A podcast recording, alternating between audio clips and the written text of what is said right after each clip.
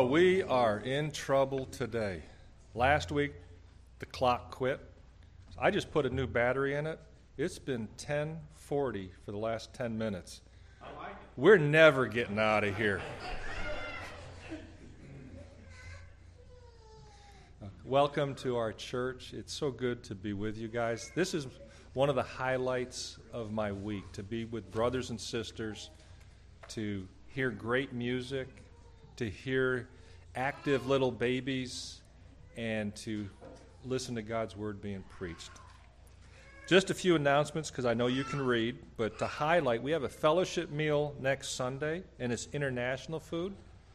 So I think Jackie will send out a sign up genius so if you don't get that, let Jackie know if you want to be on the Sign Up Genius um, sign up sheet. If not, we will assign you something like steak, lobster, tamales. After the meal, we have our wonderful youth choir practice.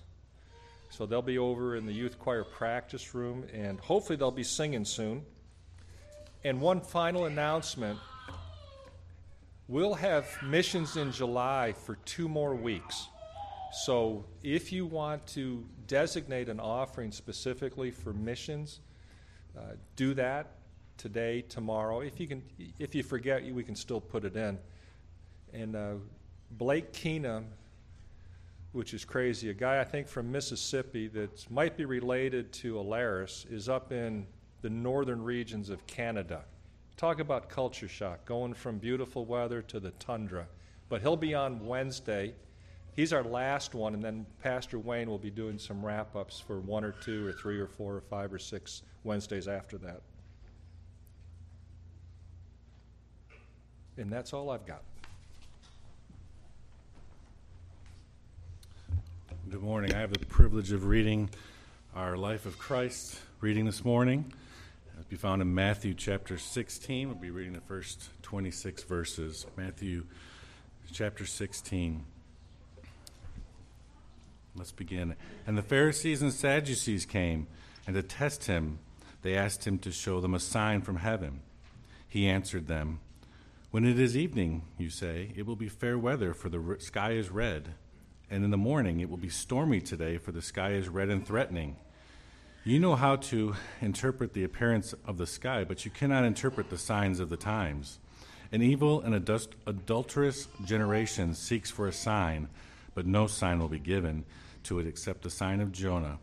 So he left them and departed. When the disciples reached the other side, they had forgotten to, to bring any bread. Jesus said to them, Watch and beware of the leaven of the Pharisees and Sadducees. And they began discussing it among themselves, saying, We brought no bread. But Jesus, aware of this, said, O you of little faith, why are you discussing among yourselves the fact that you have no bread? Do you not yet perceive? Do you not remember the five loaves of the five thousand, and how many baskets you gathered? Or the seven loaves of the four thousand, and how many baskets you gathered? How is it that you fail to understand that I did not speak about bread? Beware of the leaven of the Pharisees and Sadducees. Then they understood that he did not tell them to beware of the leaven of bread, but of the teaching of the Pharisees and Sadducees. Now, when Jesus came into the district of Caesarea, Caesarea Philippi, he asked his disciples, Who do you say that the Son of Man is? And they said, Some say John the Baptist, others say Elijah, and others Jeremiah or one of the prophets. He said to them, But who do you say that I am? Simon Peter replied, You are the Christ, the Son of the living God. And Jesus answered him, Blessed are you, Simon Barjona, for flesh and blood has not revealed this to you, but my Father who is in heaven. And I tell you, you are Peter, and on this rock I will build my church, and the gates of hell shall, shall not prevail against it. I will give you the keys of the kingdom of heaven, and whatever you bind on earth shall be bound in heaven, and whatever you loose on earth shall be loosed in heaven. Then he strictly charged the disciples to tell no one that he was the Christ. From that time, Jesus began to show his disciples that he must go to Jerusalem and suffer many things from the elders and chief priests and scribes and be killed and on the third day be raised. And Peter took him aside and began to rebuke him, saying, Far be it from you, Lord. This shall never happen to you. But he turned and said to Peter, Get behind me, Satan. You are a hindrance to me, for you are not setting your mind on the things of God, but on the things of man. Then Jesus told his disciples, If anyone would come after me, let him deny himself and take up his cross and follow me. For whoever shall save his life will lose it, but whoever loses his life for my sake will find it. For what will it profit a man if he gains the whole world and forfeits his soul? Or what shall a man give in return for his soul? Amen. Thank you, Blake, for the reading from the life of Christ. Much to think about here, isn't it? We've come to, today to worship Jesus Christ. I want to give you a moment privately to prepare your heart to indeed worship Him. This gospel is incredible, particularly the confession that Peter makes, which is true. Christ means the Messiah, and he has come to, to die. He has come to rise from the dead and ascend on high, as we'll unfold here in just a bit. But this phrase about what will it profit a man if he gains the whole world and forfeits his own soul? I remember the time when that was impressed on my mind more than any other. And I don't want to create a joke about it, but it was at the death of Elvis Presley. I was a young man and, and, and heard the news, and he had claimed to be a Christian, whether he was or not. He'll stand before Christ. But he, he, he sure seemed to gain the whole world at that time and then died of an overdose, just abusing himself. And it seemed like such a waste.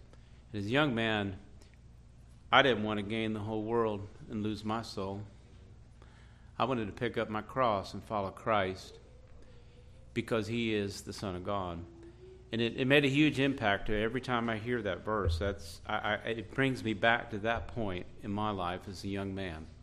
I'm not sure what the interactions here as we read about the life of Christ do for you. I encourage you to continue to read and think about the reality of Christ who walked in our very shoes and lived among us and died to atone for our sin and has risen from the dead that we might rise with him and has ascended to the majesty on high where he is now, mediating for us. And the reason we can go to him, to that throne of grace, is because of Christ, and there we'll find help in our time of need. Take a moment to think on Christ, to prepare your heart to worship him this day. I'll give you a moment privately to prepare your heart, and then I'll pray for us corporately. Let's go to the Lord in prayer.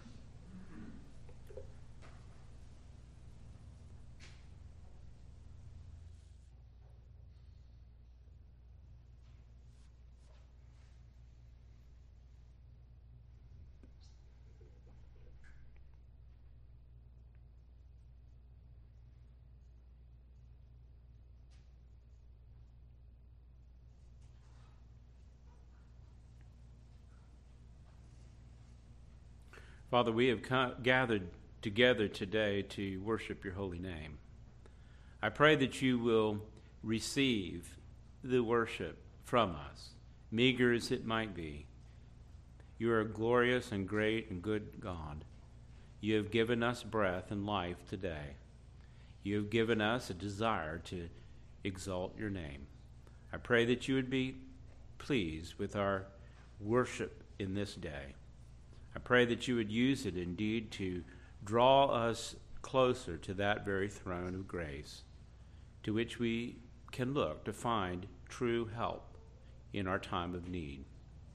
I pray, Father, that the little ones might hear of your truth and may it be planted deep within their soul, rise up to the fruit of righteousness in the confession as Jesus Christ is Lord. I pray for each of us that we might be once again reminded, reminded of these great truths, the significance of every day in which you have given us breath to praise your holy name, to live a life that will bring about glory to your name, that'll display the beauty of who you are in the life of your regenerate people. I pray, Father, that you will sanctify us and make us more like Christ. May we be Christ in every environment that we find ourselves in, whether it's a personal relationship, whether it's in a group setting, or whether it's in public and private, at all times. I pray, Father, that you'll work on our heart, that we might reflect the beauty of who you are. I pray that indeed it may cost us, but might we be willing to pick up our cross and truly follow you and to gain Christ in all things. May you be exalted this day, I pray in Christ's name. Amen. Let's take our hymn books and stand this morning as we sing some hymns with uh, a theme of evangelism, missions, and servanthood, starting with number 369. Tell it out with gladness. Your faith in God has become known everywhere. 369.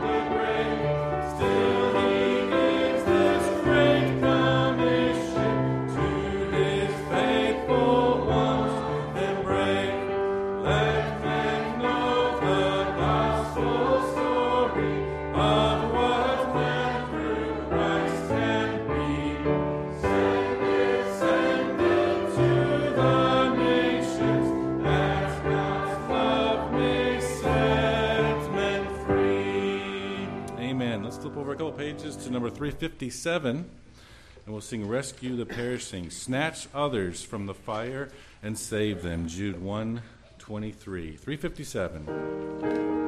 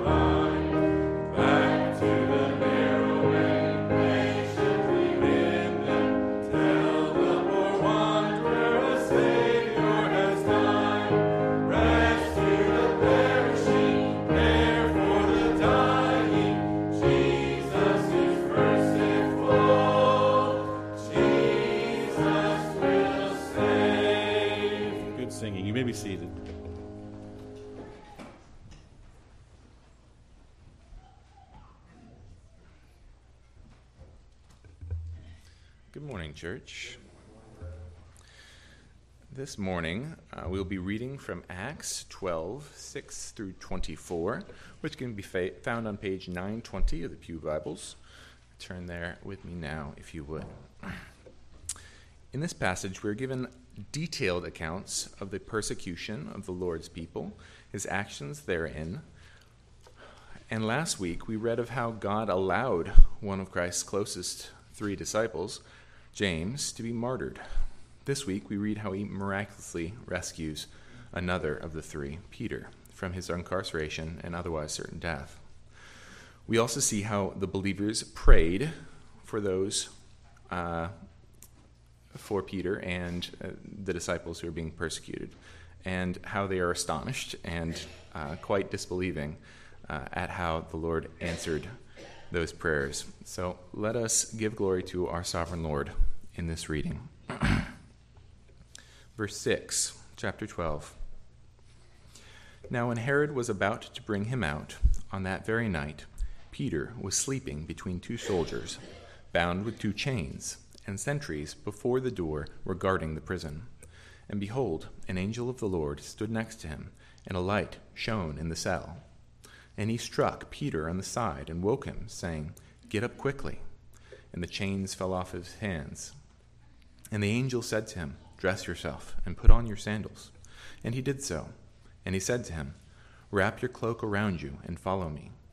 And he went out and followed him. He did not know that what was being done by the angel was real, but thought he was seeing a vision.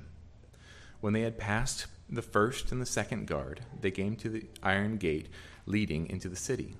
It opened for them of its own accord, and they went out and went along one street, and immediately the angel left him. When Peter came to himself, he said, Now I am sure that the Lord has sent his angel and rescued me from the hand of Herod and from all that the Jewish people were expecting. When he realized this, he went to the house of Mary, the mother of John, whose other name was Mark, where many were gathered together and were praying. And when he knocked at the door of the gateway, a servant girl named Rhoda came to answer. Recognizing Peter's voice, in her joy she did not open the gate, but ran in and reported that Peter was standing at the gate.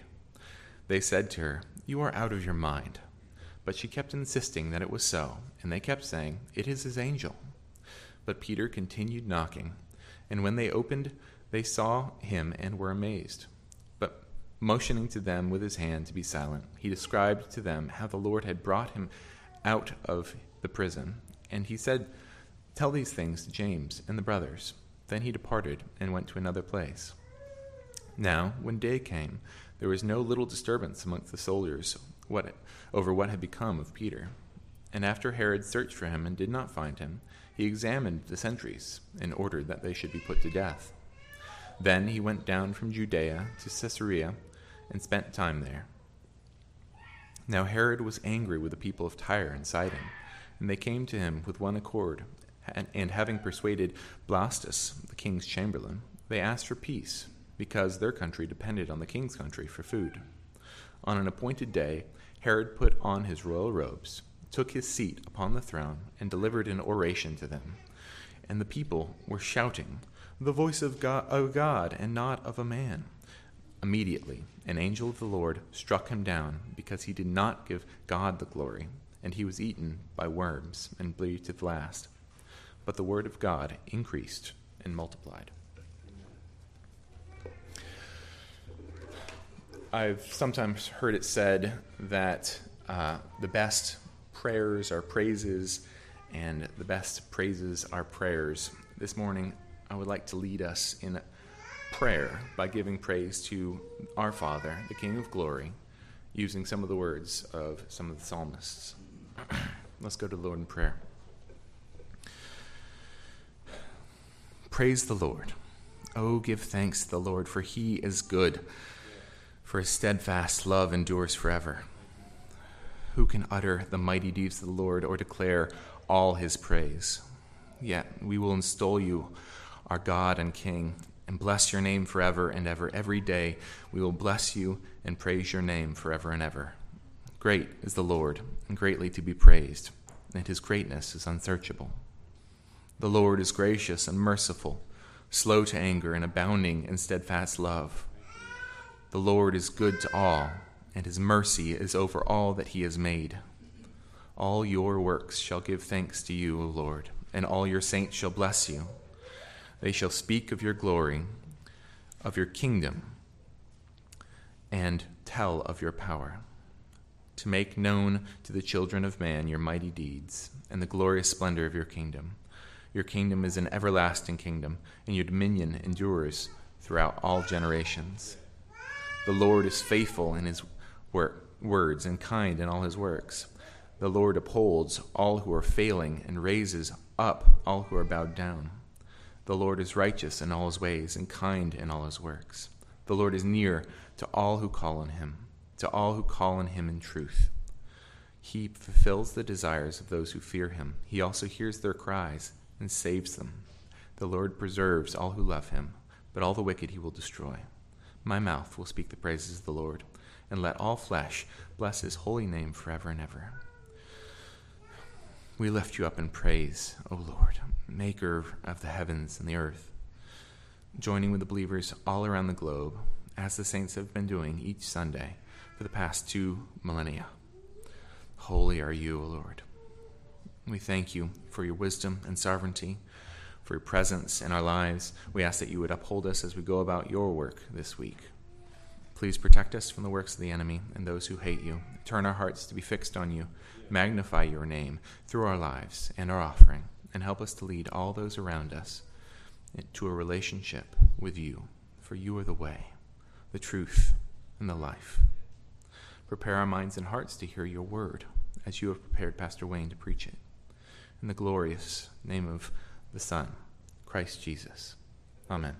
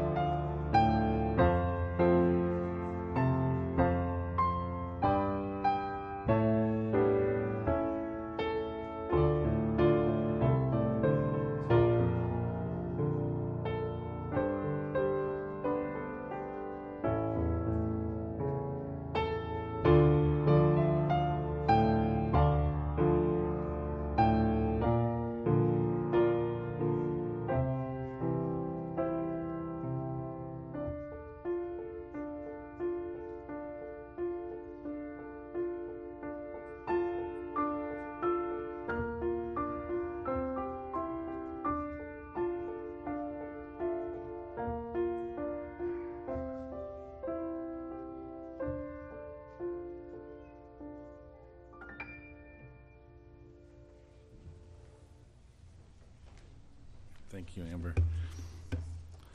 Let's take our hymn books once more and stand and turn number 371. Our first verse says, Come, all Christians, be committed to the service of the Lord. Make your lives for him more fitted. Tune your hearts with one accord. Come into his courts with gladness. Each his sacred vows renew. Turn away from sin and sadness. Be transformed with life anew. 371. Come, Christians, be committed.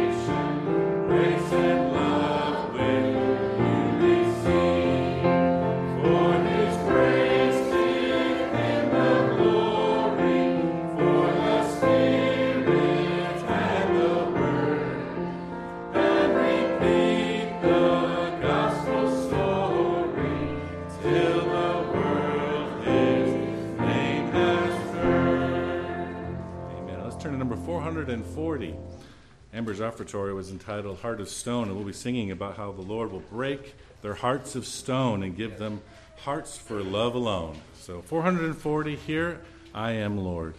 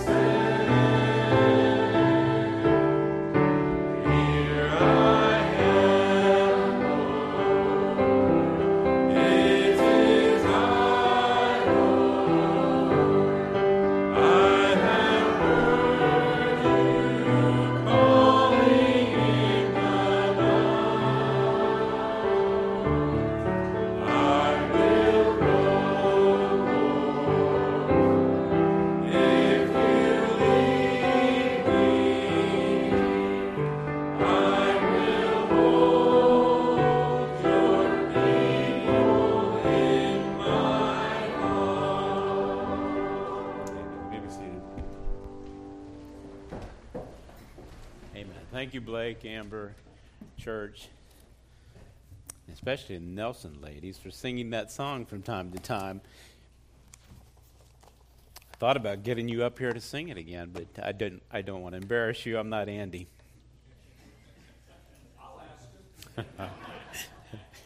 yes, you would. It's a beautiful song because it talks about what God will do. And yet he chooses the instrumentality of his people to proclaim that word. And we just go, proclaim, and he'll do the work. He'll provide the bread, he will satisfy. I invite you to turn in your Bibles to the book of Hebrews. We're in chapter 8, and we'll pick up at verse 6. Hebrews 8. I'll probably read it in context if I have time. Clock stopped, so I'm good. if you haven't been with us, we're going through the book of Hebrews. It's re- said to be a letter to the Hebrews, and I mentioned it really is a sermon.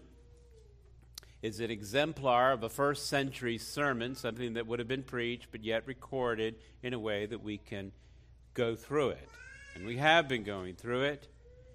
The, the central theme is the superiority of Christ from the very beginning to the very end. And integral to all of it is his mediatorial work. No other book focuses on that aspect of Christ in his high priestly ministry. Now we get to chapter 8 here, and it talks about Christ is a better mediator of a better covenant. And so that's what we'll unpack this idea of a better covenant. And I went ahead and put it in your worship folder part one because there'll be more parts to follow. I didn't figure I'd get it all in anyway. But if you are taking notes and want to know what we're going to try to accomplish today as we look through this, is simply we will emphasize the better, the, this better covenant by explaining biblical covenants in the first place, and I think that'll be helpful. But it'll take a while before I get there. I do have five points. Maybe I'll get to one of them. We'll see. Notice verse 6 here in chapter 8. He says this is a better covenant because it's based on better promises. Remember, he's comparing the old covenant to what we would call the new. And as he explains, this is the new covenant, it is a better covenant, it's based on better promises. We're not that familiar with the idea of covenants, particularly in the Bible. And it's, it's really good to sift through the text of Scripture because you're going to hear about covenants from the very beginning to, to the end. Progressively, and of course, providentially, God reveals what these are about and how these agreements that God has made will be accomplished. I'll go ahead and give you the answer. His name is Jesus Christ. From the very beginning to the very end, it, it is Jesus Christ who will accomplish all of this. This is difficult in some respects to, to think through the concepts here, but it's really important for us to have a framework to understand the Bible itself and particularly God's redemptive plan. God will bring about all that He has promised to do. You can be assured of that. He has made a contract, a covenant. He has promised to do it. There's no need for us to be anxious about anything, but by prayer, make our requests known to God. We don't need to be anxious for anything because we know what the end of the story is. And if you're not certain about this life and what is to come, I'll put it the way Paul would tell the church at Corinth in chapter 15 in 1 Corinthians as he's talking about the resurrection, and he reminds us that in verse 22 as in Adam, all die. That's the natural progression of mankind. You are going to die. But on the other category, everyone that is in Christ shall be made alive. That is the two categories that you really have to worry about. We're worried about all kinds of other categories in this day, but there's really only two that matter. Are you in Adam? Yes, we all. Are you in Christ? That's the question. If you're in Christ, you will live. Christ has an order. He is the first fruit. That is, because he rose from the dead, those that are in Christ will also assuredly rise from the dead and be given a glorified body. He'll describe that in chapter 15 of 1 Corinthians. But then he says this, and I think it's intriguing. I'll just read it for you in verse 24 of 1 uh, Corinthians 15. Then comes the end. See, it's already told us how it will all end. You want to know how it ends? Here's how it ends. When he delivers the kingdom to God, the Father, after destroying every rule and every authority and power. That's the end. Christ wins. He reigns. And so, what is he doing now? As we learned in Hebrews, he's on this throne. Well, Paul will say in verse 25, he must reign. That's what he's doing now. He must reign. He is an authority right now. He must reign until he puts all his enemies under his feet. And guess what? The last enemy to be destroyed is death. I hate death. Disease just points to death. But Christ has overcome it. You remember? He's risen from the dead. And if you're in Christ, you will too. Men are called to recognize Christ, to come to Him in faith and confess Him as Lord to, to believe in your heart. To believe in your heart what? An expression that God has raised him from the dead. Believe that, and you will also be saved. Saved from what? From the condemnation that is in Adam. Saved from the wrath that is to come. A wrath that will be executed justly by Jesus Christ, the sovereign Lord. That's why there's no salvation outside of him. He is the judge of all. He has all authority. He is reigning even now in full authority, in not only in heaven, but in earth. He is currently on the throne of authority. The preacher of Hebrews began his message that way. Do you remember? Looking to Christ in verse 3 of chapter 1. He is the radiance of the glory of God and the exact imprint of his nature. He upholds the universe by the word of his power. This is why you don't need to be anxious if you're in Christ. If you're outside of Christ, you should be worried. You should be very anxious. Those that are in Christ, we trust Him. He is upholding all things. And beyond that, He made then purification for our sin. And therefore we can live. And now, what did He do after He made purification for our sin? That is atonement on the cross. He sat down at the right hand of the majesty on high. That's where He's at now. You want to know where Jesus went after his resurrection, that's where he went, and that's where he is. So let's look at him from chapter 8. And since the clock doesn't work, I'll read the whole chapter. Because he's getting to an ultimate point, the central theme of his message in Hebrews. The central theme uh, is this one who is seated on the throne of the majesty in heaven. That, that's his point, and that's how he begins. We have such a high priest, one who is seated at the right hand of the throne of the majesty in heaven. Who is he? He is a minister in the holy places, in the true tent that the Lord set up, not man. For every high priest is appointed to offer gifts and sacrifices. This is necessary for this priest also to have something to offer. Now, if he were on earth, he wouldn't be a priest at all, since there are priests who offer gifts according to the law they serve as a copy and a shadow of the heavenly things.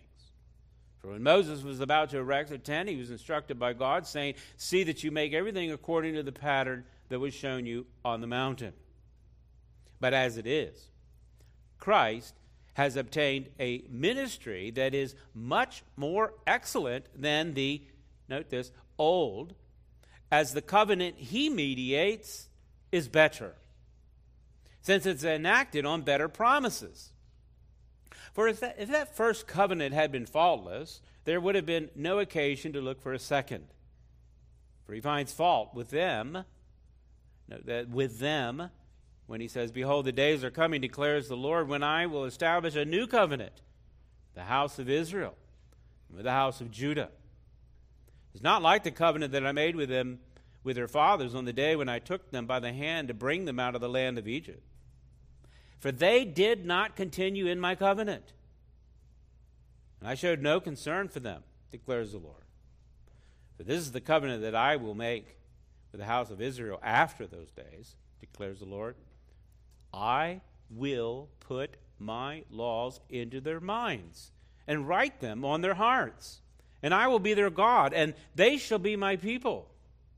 And they shall not teach each, uh, each one his neighbor and each one his brother, saying, Know the Lord, for they shall all know me, from the least of them to the greatest.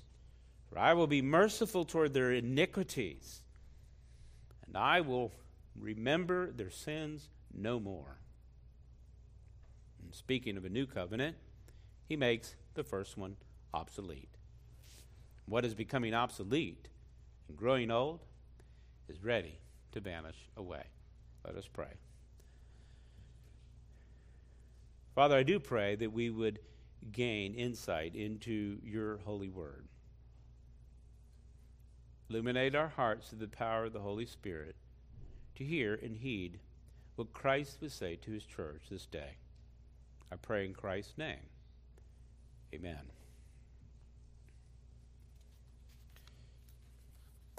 Remember the audience who was first listening to this message. They were Hebrews, Jews. They heard the message of Jesus Christ that Jesus was the Messiah. And they confessed him as Lord. And throughout, you can hear the preacher question, Or did you? He challenged them because maybe their confession was without real meaning. In their case, they're tempted to glom on to the culture in which they existed, to function in ways in which they thought was right in their own eyes, from their own perspective. They would say nice things about Jesus, but in practice, they had a desire, many, to engage in commerce and religion just like everybody else. Well, that kind of confession is blasphemy. That type of hypocrisy is against the one and only true creator of heaven and earth and sustainer of all things, and ultimately the judge in whom we will all stand before. Here's the real question I often quip in my own mind. You say you believe in Jesus, does he believe in you? And I get that from the last part of John chapter 2. When a great proclamation was made during Passover. And in John chapter 2, and verse 23, it says, Many believed in his name when they saw the signs that he was doing. But Jesus, on his part, didn't entrust himself to them, because he knew all people. And he needed no one to bear witness about man, for he himself knew what was in man. I don't know what's in your heart, but Christ does. And hence does he believe in you. And I think that's the tone, too, this preacher continues to give by warning about apostasy, about telling them, Oh, I want to tell you about this high priestly mediatorial work of Christ based on Melchizedek. But it's hard to talk about because you, you're lazy. He says, dull of hearing, that means lazy. It is hard work to get in, to, to, to read, to think, to engage your mind.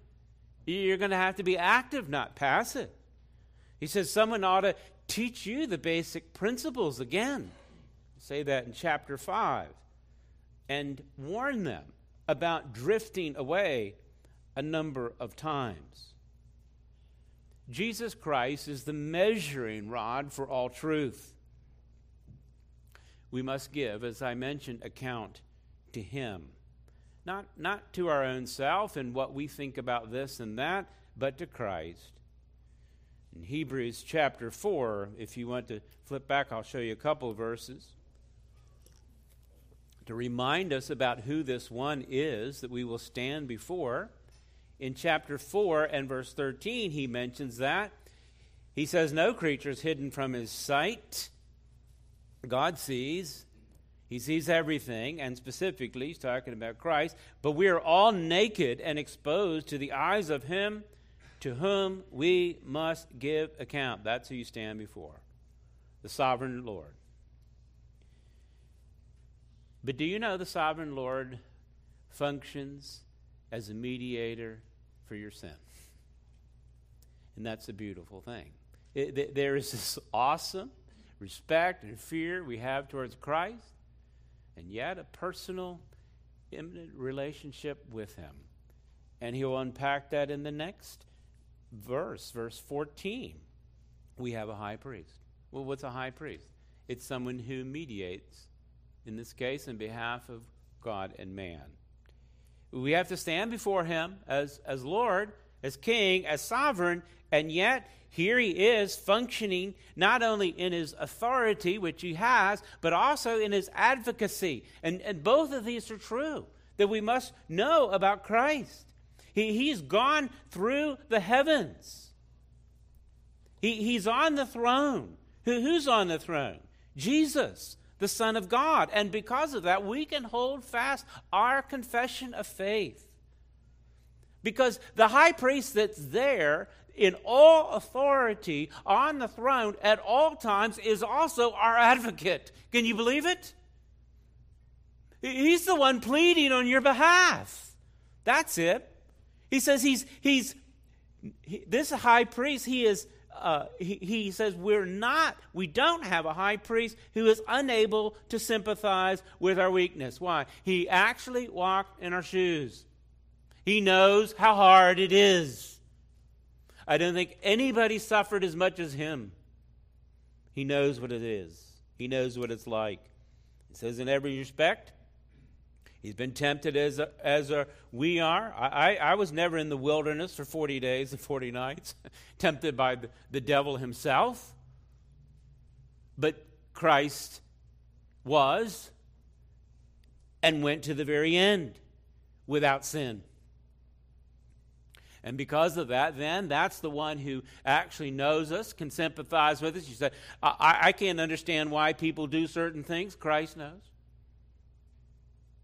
and He's your advocate. You can run there at any time. If you confess your sin, He's faithful and just to forgive your sins and cleanse you from all unrighteousness. I can't hardly believe it. He doesn't have you, you, you, you get down uh, and, and crawl for a certain distance or say a certain mantra, just the expression, Will you forgive me? The answer is yes. Because it's all been paid for atoned by the high priest. He brought that blood in, his own blood, into the most holy place. And it only had to be it only occurred one time, a single sacrifice. All is paid by Christ. That's the assurance that we have. Our authority is also our advocate. So, how do we know it all work out? We just look to Him. That's it. The preacher in Hebrews will begin to close out this message by saying that very thing after identifying a number of people who look to Christ in faith in chapter 11. In chapter 12, he draws our attention once more, because it's permeated throughout it.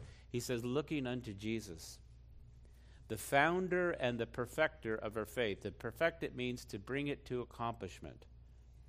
We look to him, Christ, who, for the joy that was set before him, he, he looked beyond the current circumstances. He endured the cross, it says, despised the shame. And where is he? He is seated at the right hand of the throne of God. From the very beginning of this message to the very end, he wants you to know who Christ is. He is our advocate, he is our mediator, he is our high priest. In complete authority, he is on the throne. So, no wonder that he can say in chapter 8 then that as it is, Christ is a better ministry than whatever came before and whatever might propose after. We look to Christ. It's more excellent. It's more excellent than the covenant that they had because there are better promises. Better covenant, better promises. I'll unpack the promises in days to come, but just to show you where they are, look at verse 10 through verse 12. This is the, a summary of what we call the, the new covenant. A covenant, I'm in chapter 8 and verse 10. The covenant that he makes after those days, notice this I will put the law and I will write them. I will be their God. They're not going to do this. Why? Because I'm going to do this and ultimately I will remember their sins no more. This is the terms of this new covenant. Today, just to give some background, I think it'd be helpful to build on this concept of covenant biblically, to understand what it is, so that when he says this is a better covenant, build on a better promises, it might be more significant to us. For this, I encourage you to maybe write down a verse or two and look up in greater detail because I'm going to be brief. No snickering here. Okay, I'm going to try to be brief and get through it. We'll see. When we say the word covenant, think of this contract, treaty, or will. That's really what we're trying to say when we say covenant. In used in the in the Bible this way, it's used as a contract, agreement, or a will by God in reference to man. There are a number of covenants in the Bible that you can unfold.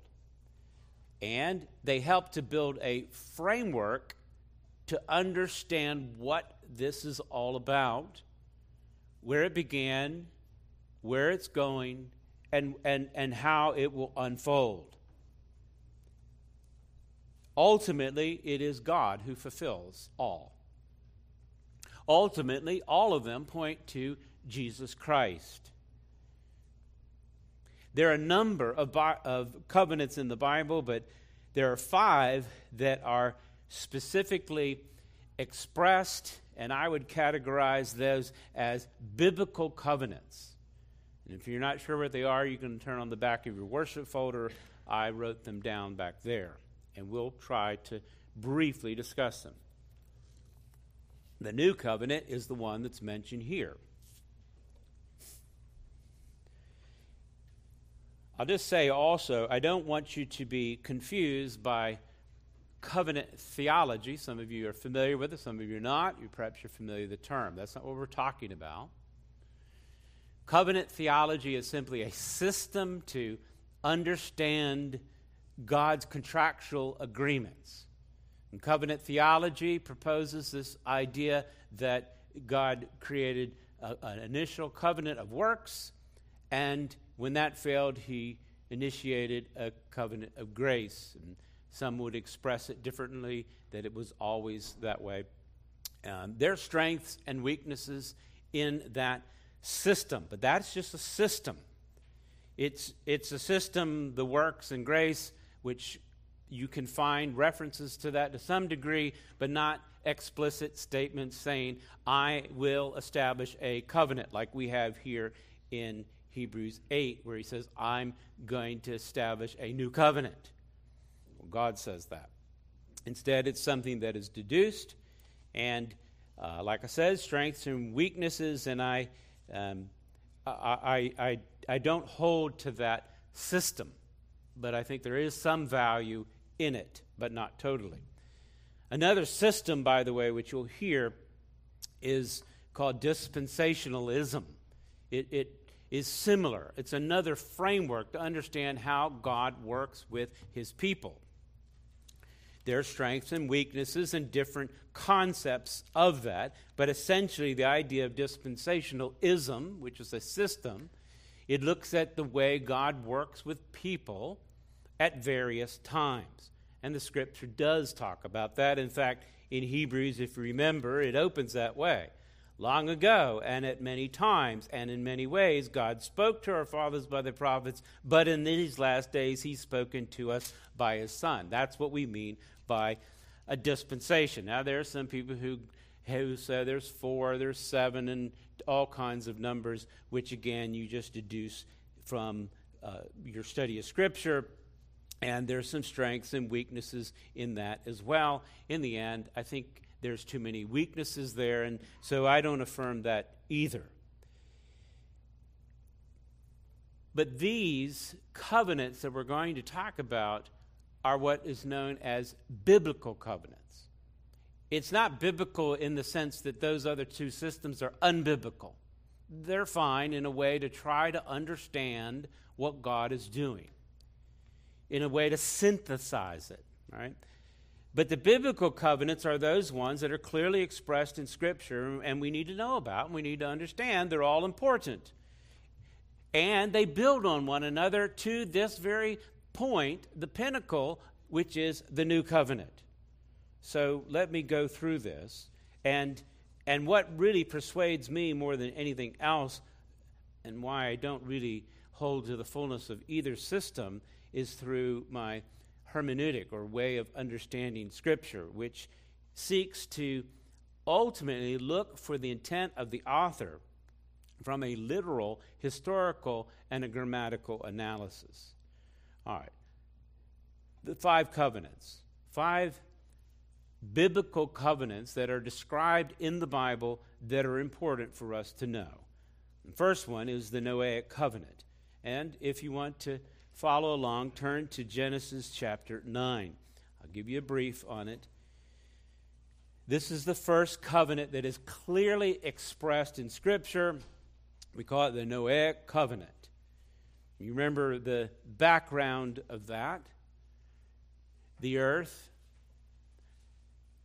all the people, virtually, were wicked, in great rebellion against God. God rightly and justly brought about a cataclysmic judgment, a flood that covered the entire earth. He left the earth with a great warning. He appointed a prophet, Noah, to tell. Nobody listened. They all went about their business. They thought things would just be fine. God judged the earth with water and all of creation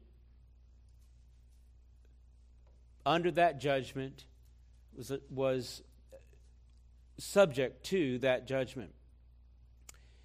When it was done, you'll find in chapter 9, here is the covenant and the blessing given. And it just begins this way God said to them as they get out of the ark, Be fruitful, and Noah and his family, the only survivors, be fruitful and multiply and fill the earth. Big need for that because it was empty at that point.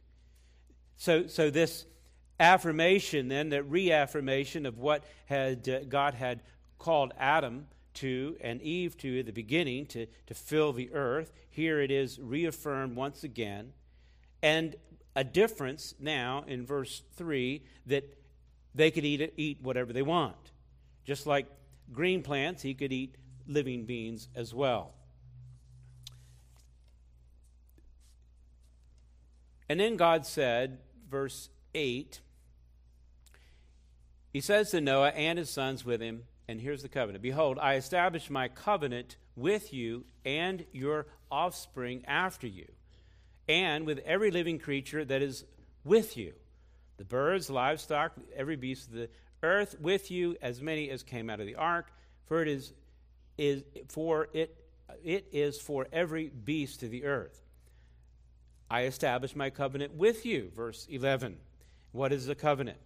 That never again shall all flesh be cut off by waters of flood, and never again shall there be a flood to destroy the earth, the entirety of the earth.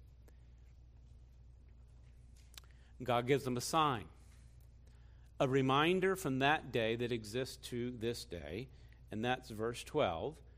This is the sign of the covenant that I make between me and you and every living creature that is with you, and for all future generations I have set my bow in the cloud, and it shall be a sign of the covenant between me and the earth.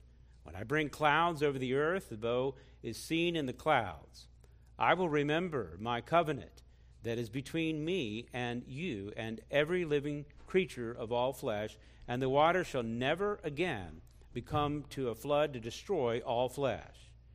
When the, cloud, when the bow is in the clouds, I will see it and remember the everlasting covenant between God and every living creature of all flesh that is on the earth.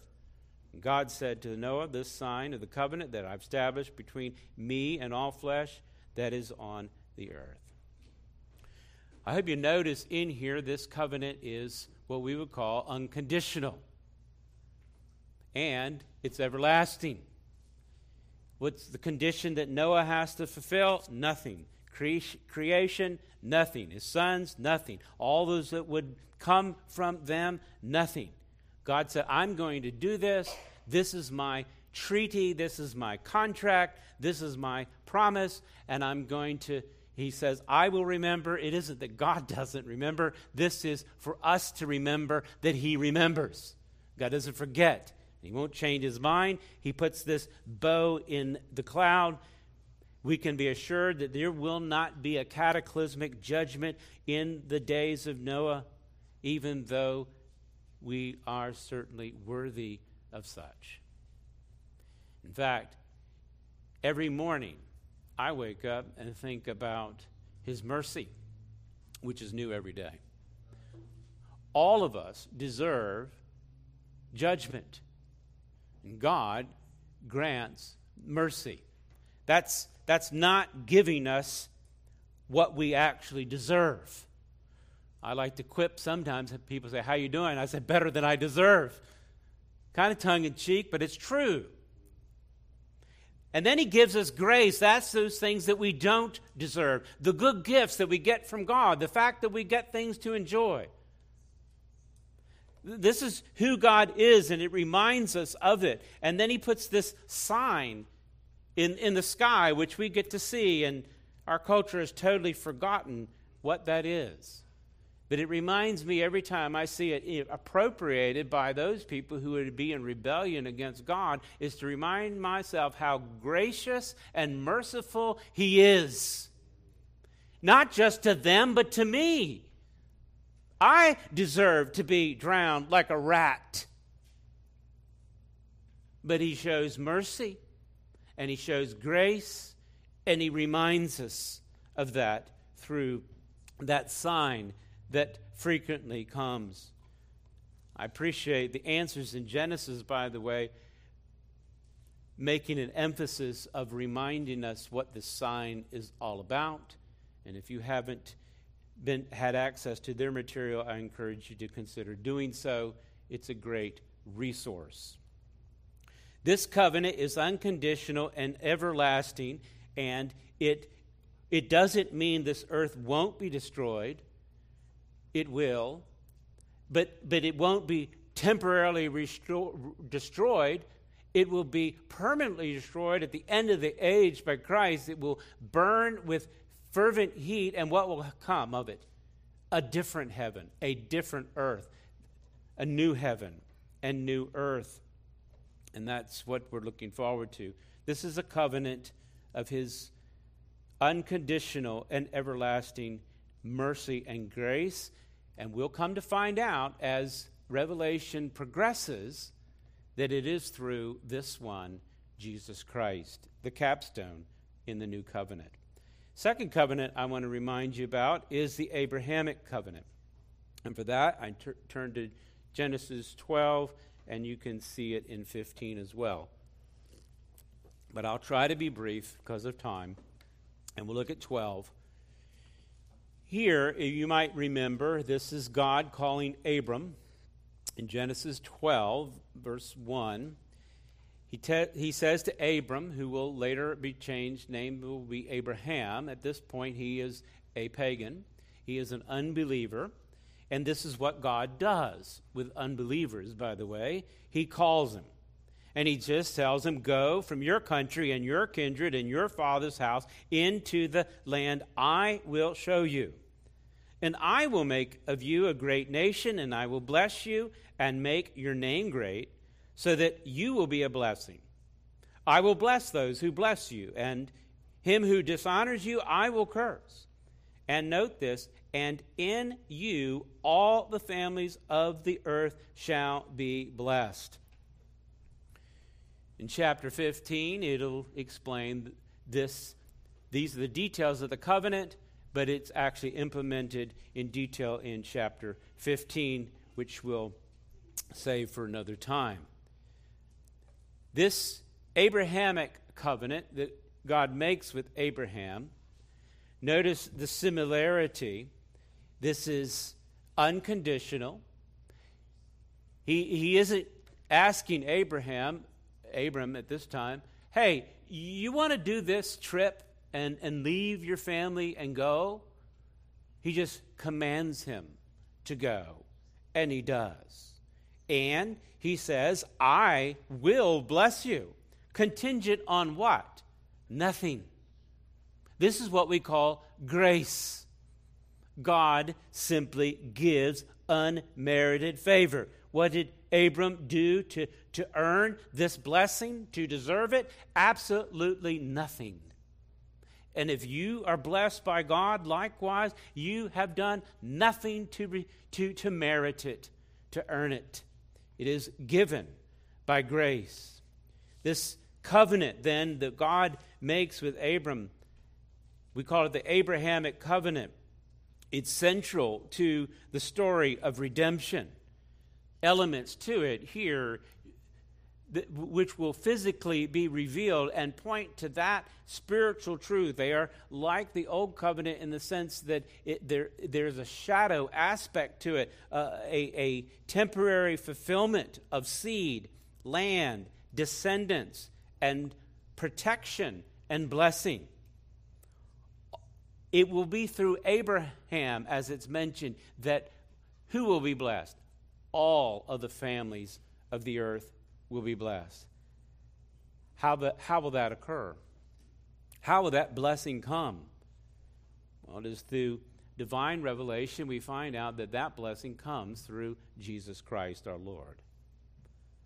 MacArthur comments on this. Covenant is, this is unconditional in the sense of its ultimate fulfillment of a kingdom and salvation for Israel but conditional in terms of immediate fulfillment. Its national importance to Israel is magnified by its repeated references and points to appeal throughout the Old Testament to its importance to spirit, to spiritually to all believers. And Paul will talk about that in Galatians chapter 3 and 4 that all who are in Christ are Abraham's offspring. It is Christ. And I'll, I'll bring that up in a minute, but I want to move on to the third covenant, and that's the Mosaic covenant or the Old Covenant. It's the one that is referred to in, uh, in Hebrews chapter 8 as the Old Covenant. It's the Mosaic covenant. It's the covenant to which the Hebrews wanted to go back to, that religious system of priests in which he argues Christ is a far greater priest. Well, there was a covenant. The third biblical covenant that I'm talking about, you can find it. Let's just look in um, Exodus 19, if you will. Exodus chapter 19.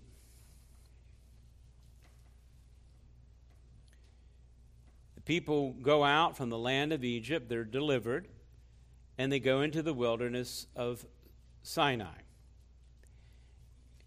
And Moses goes up to God, verse 3, and the Lord then calls down to him, saying, the, and here's the, here's the terms You shall say to the house of Jacob, tell the house of uh, people of Israel, You yourselves have seen what I did to the Egyptians, and how I bore you on eagle's wings and brought you to myself.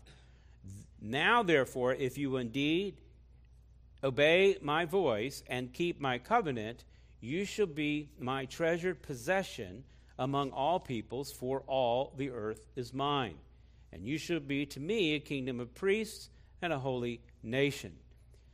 Notice something different in this covenant and the first two. Here you have, if you do this, then you will be treasured. This covenant has a condition to it, unlike the previous two. You listen, you obey, and you're going to be blessed. This covenant does provide a, a benefit, it helps suppress evil among people. It's, it's the law, and laws are good, it suppresses evil. But the problem is we continue to disobey the law.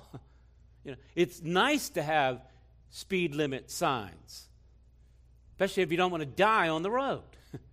you don't want people going 100 miles an hour on a really windy country road. Now, you may not like going 30. you might think it's a little too slow and disobey it. But you're probably glad that you don't have too many people doing 100. And if they did, you'd find them in the ditch just a little ways up. And that has happened. But I digress. This law then does serve to provide some sort of governance. Obedience to it means blessing. You don't get in trouble. Maybe, maybe you don't go in the ditch and die and hurt yourself. So there's, there's a benefit to it. Disobedience meant cursing or some penalty. But this covenant, this is the one that's referred to in Hebrews chapter 8. And I guess I should have told you to keep your finger there because we're going to go back and forth. But uh, we'll jump forward so you can go back to Hebrews 8. I just want you to notice, look down to verse 13 in Hebrews 8. In Hebrews 8 and verse 13, in speaking of a new covenant, he makes the first one obsolete. And what is becoming obsolete is growing old and is ready to vanish away.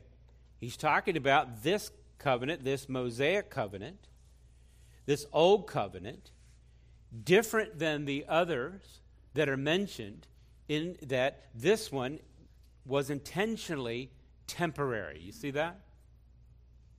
It wasn't designed to last forever. Why? Because there's a flaw in the Old Covenant or the Mosaic Covenant. There's a flaw in it. Do you see him talk about it in verse 7 of Hebrews 8? if that first covenant, and again, he's referring to the Mosaic covenant, that's the context. For if that first covenant had been faultless, there would have been no occasion to look for a second. What's the flaw? Something wrong with the law? No. Something's wrong with you and me, with mankind, because we're lawless and lawbreakers. We, we, we like to redefine the law, describe it differently than it actually is, so we don't look so bad, or confess, well, everybody else is doing that, so that should be the standard, right? No, it's not. The standard isn't fellow lawbreakers. Remember, the standard is Christ. Mankind is not faultless. And so, this perfect, flawless law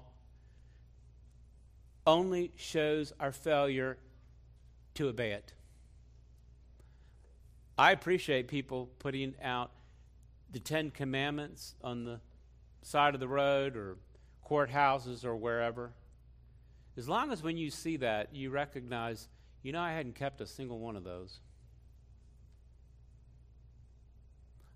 It judges me as guilty yeah, I, I, I want to strive towards that for sure, but it doesn't really describe me. There's only one person who ever kept it, and that's Christ. See, that even points to Christ because you look to the law and you said, I can't do this. I need mercy. I need grace. And so you go to the high priest, who is what? He is able to help in your time of need. I have great need because I have been proven to be guilty. So, what is the purpose of the law? And here, I just invite you, keep your finger in, in Hebrews 8. We'll be back. But just flip over to Galatians chapter 3. Because Paul explains this better than me.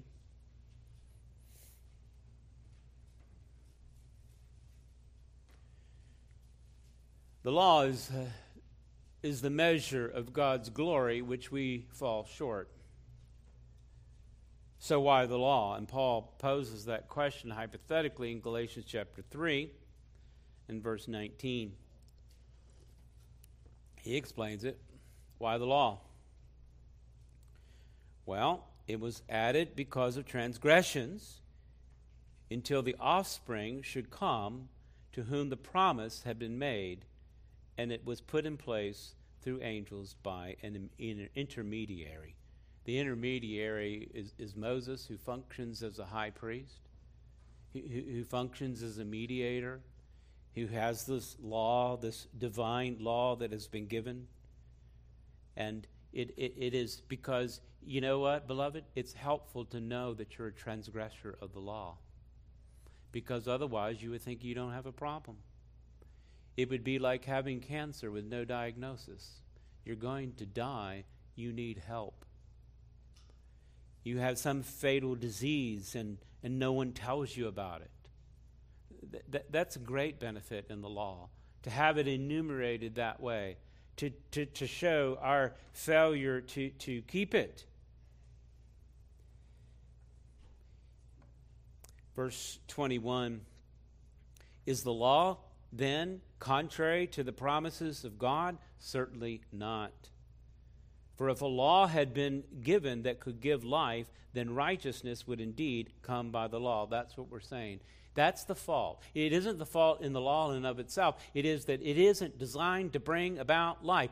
Creating all kinds of rules and regulations for you to follow isn't going to make you righteous before God. You might be more righteous before me or any other man, but you won't be more righteous than Jesus Christ, who is absolutely perfect, and that is the measure. That's the measure of the man.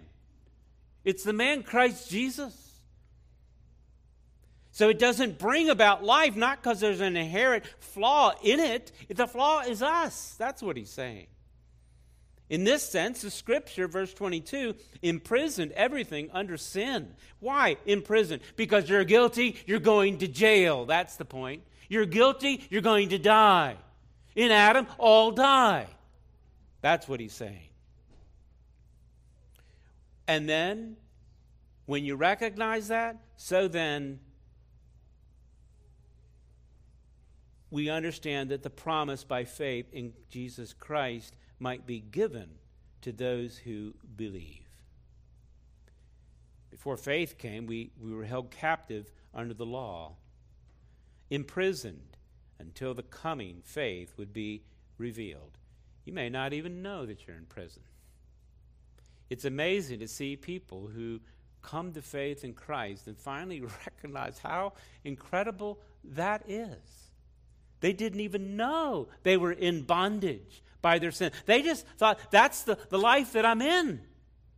When Christ comes, everything changes. This idea of revelation.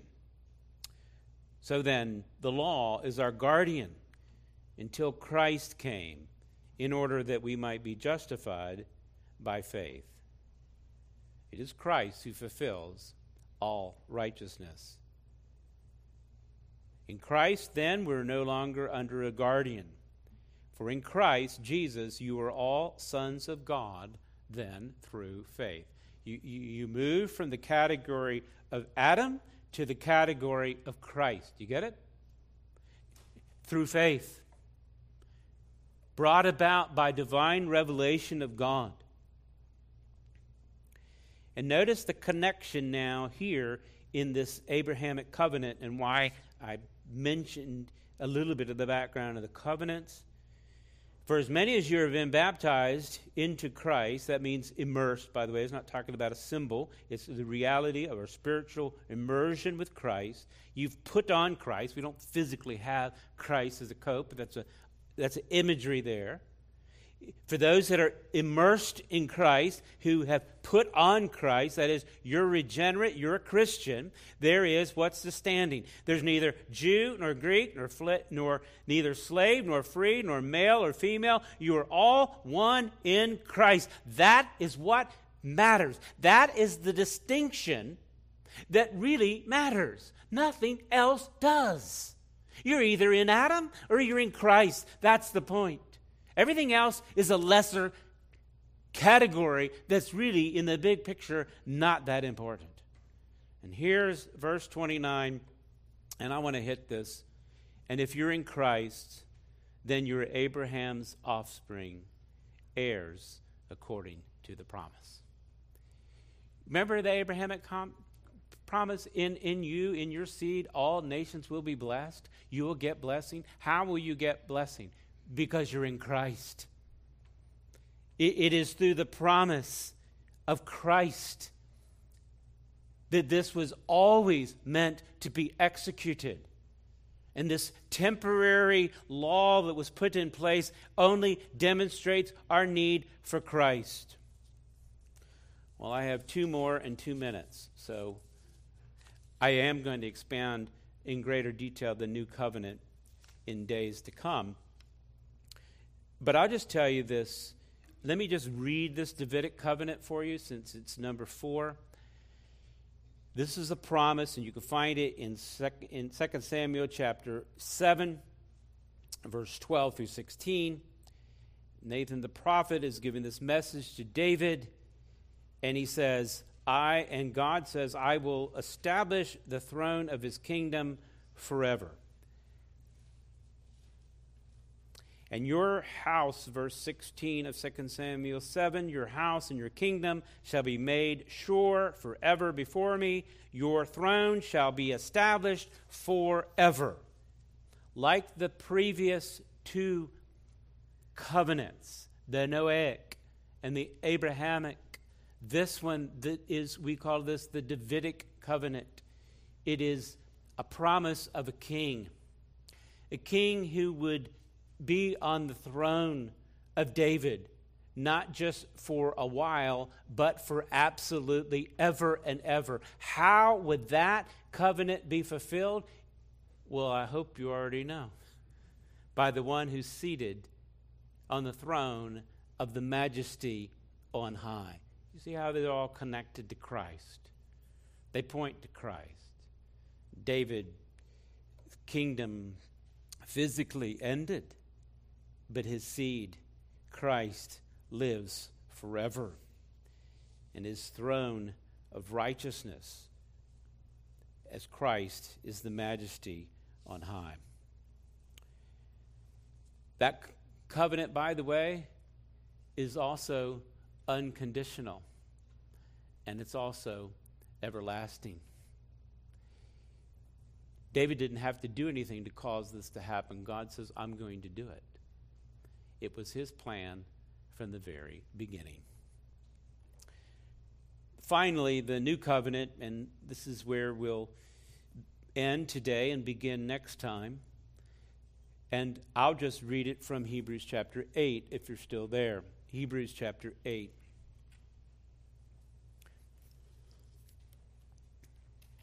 Actually, you can go to Hebrews 8 and look at it, and I'll read you Jeremiah 31. Because what he does here in Hebrews 8 and beginning at verse 8 and following, there's a promise that is made. Well, he's pointing back to one of their prophets in, in their context, these Hebrews. He said, I'm not coming up with this idea that the old covenant, the Mosaic covenant, is just conditional and temporary and needs to be done away with. It was intended to do that to bring us to Christ, who is the author of the new covenant. And I'll read it from Jeremiah. You can, you can stay there. For Jeremiah 31, 31. Behold, the days are coming, and compare that to what he says here in Hebrews 8 Behold, the days are coming, declares the Lord, when I'll make a new covenant with the house of Israel and the house of Judah, not like the covenant that I made with their fathers on the day when I took them by the hand to bring them out of the land of Egypt. What is that? That's the old covenant. He says, My covenant, which they broke. Why they, why they broke it? Because they're sinners. And though I was their husband, declares the Lord, for this is the covenant that I'll make with the house of Israel after those days, declares the Lord. I will put my law within them I will write it on their hearts, and I will be their God, and they shall be my people. And it goes on to say, They'll no longer teach one another his neighbor and his brother, saying, Know the Lord, for they shall all know me, from the least of them to the greatest, declares the Lord. For I will forgive their iniquity, and I will remember their sin no more. He, he's not talking to you won't have to teach somebody something. He's not saying that. It's the, it's the significance of it. I can sit here and give you the gospel all day long and tell you all the facts about this, but there, there has to be a dynamic of, uh, of the Holy Spirit to work in the heart of man to change that heart from a dead stone to a living heart. That's the illustration that's given and this is nothing I can accomplish. All we do is go and proclaim Christ. And it's through the power and the work of the Holy Spirit that finally you see the significance of what is being said. That's what you're saying. I, am not forcing people to know the Lord, to confess the Lord. It is, it is a work of the Holy Spirit in their life when they say, Yes, I see Christ. That's the new covenant. And notice, like those other three that I mentioned, save the Mosaic covenant, which was designed to be temporary, that didn't have the design to bring about life. This new covenant, do you notice it's also unconditional? It's all gone. I'm going to do this. I'm going to write it in their heart not on a piece of paper, not on a tablet to where they just have to look it up and obey. There's some inward desire that now I want to please God. I want to obey God. There is a desire that brings about repentance when you fail to obey God. How does that occur? It occurs because of this is all God's work. I will do this, he says and this will be forever. Again, once greater assurance why you will not lose your salvation because you cannot, because God has promised it. It isn't based on the condition of your fickle faith, it is based on the condition of Christ's faithfulness. If you are unfaithful, he is faithful because he cannot deny himself. What a great assurance. This is the better covenant. And we'll unpack that in days to come. I hope you look forward to it. I encourage you to think through these agreements that God has made. In this particular covenant, it's, it's an excellent new covenant in quality and superiority. It's better and it's new. It's better because Christ is the mediator. And he fulfills all of these commandments, uh, should I say, covenants, through his mediatorial work.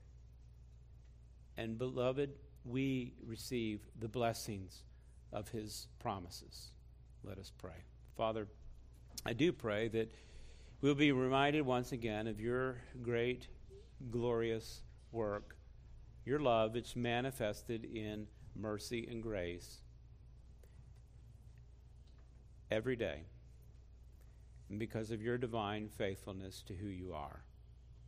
I pray that you will build all of us up, that we might indeed grow in grace and the knowledge of you.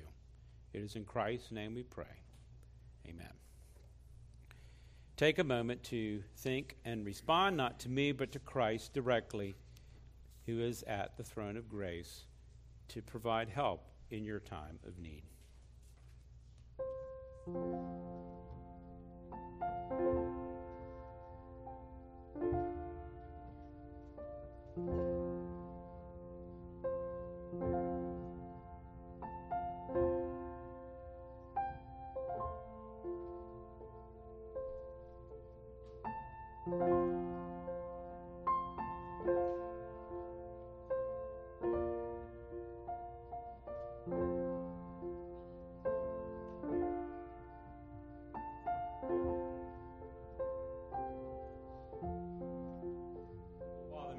Hearts always be filled with great joy and thanksgiving for Christ our Lord. In his name we pray. Amen. We shouldn't play Amazing Grace at the end of the service because we'll have to sing it. Let's stand together and sing it as we desist. What number, in case you need it? 104. And I know Jerry will do the first and last, but I digress. 104. うん。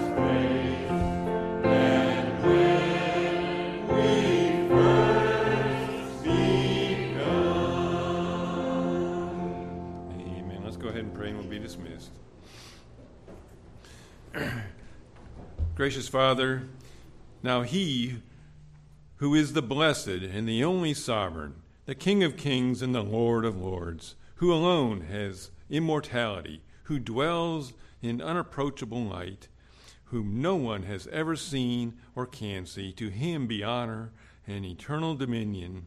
Amen and amen. We're dismissed.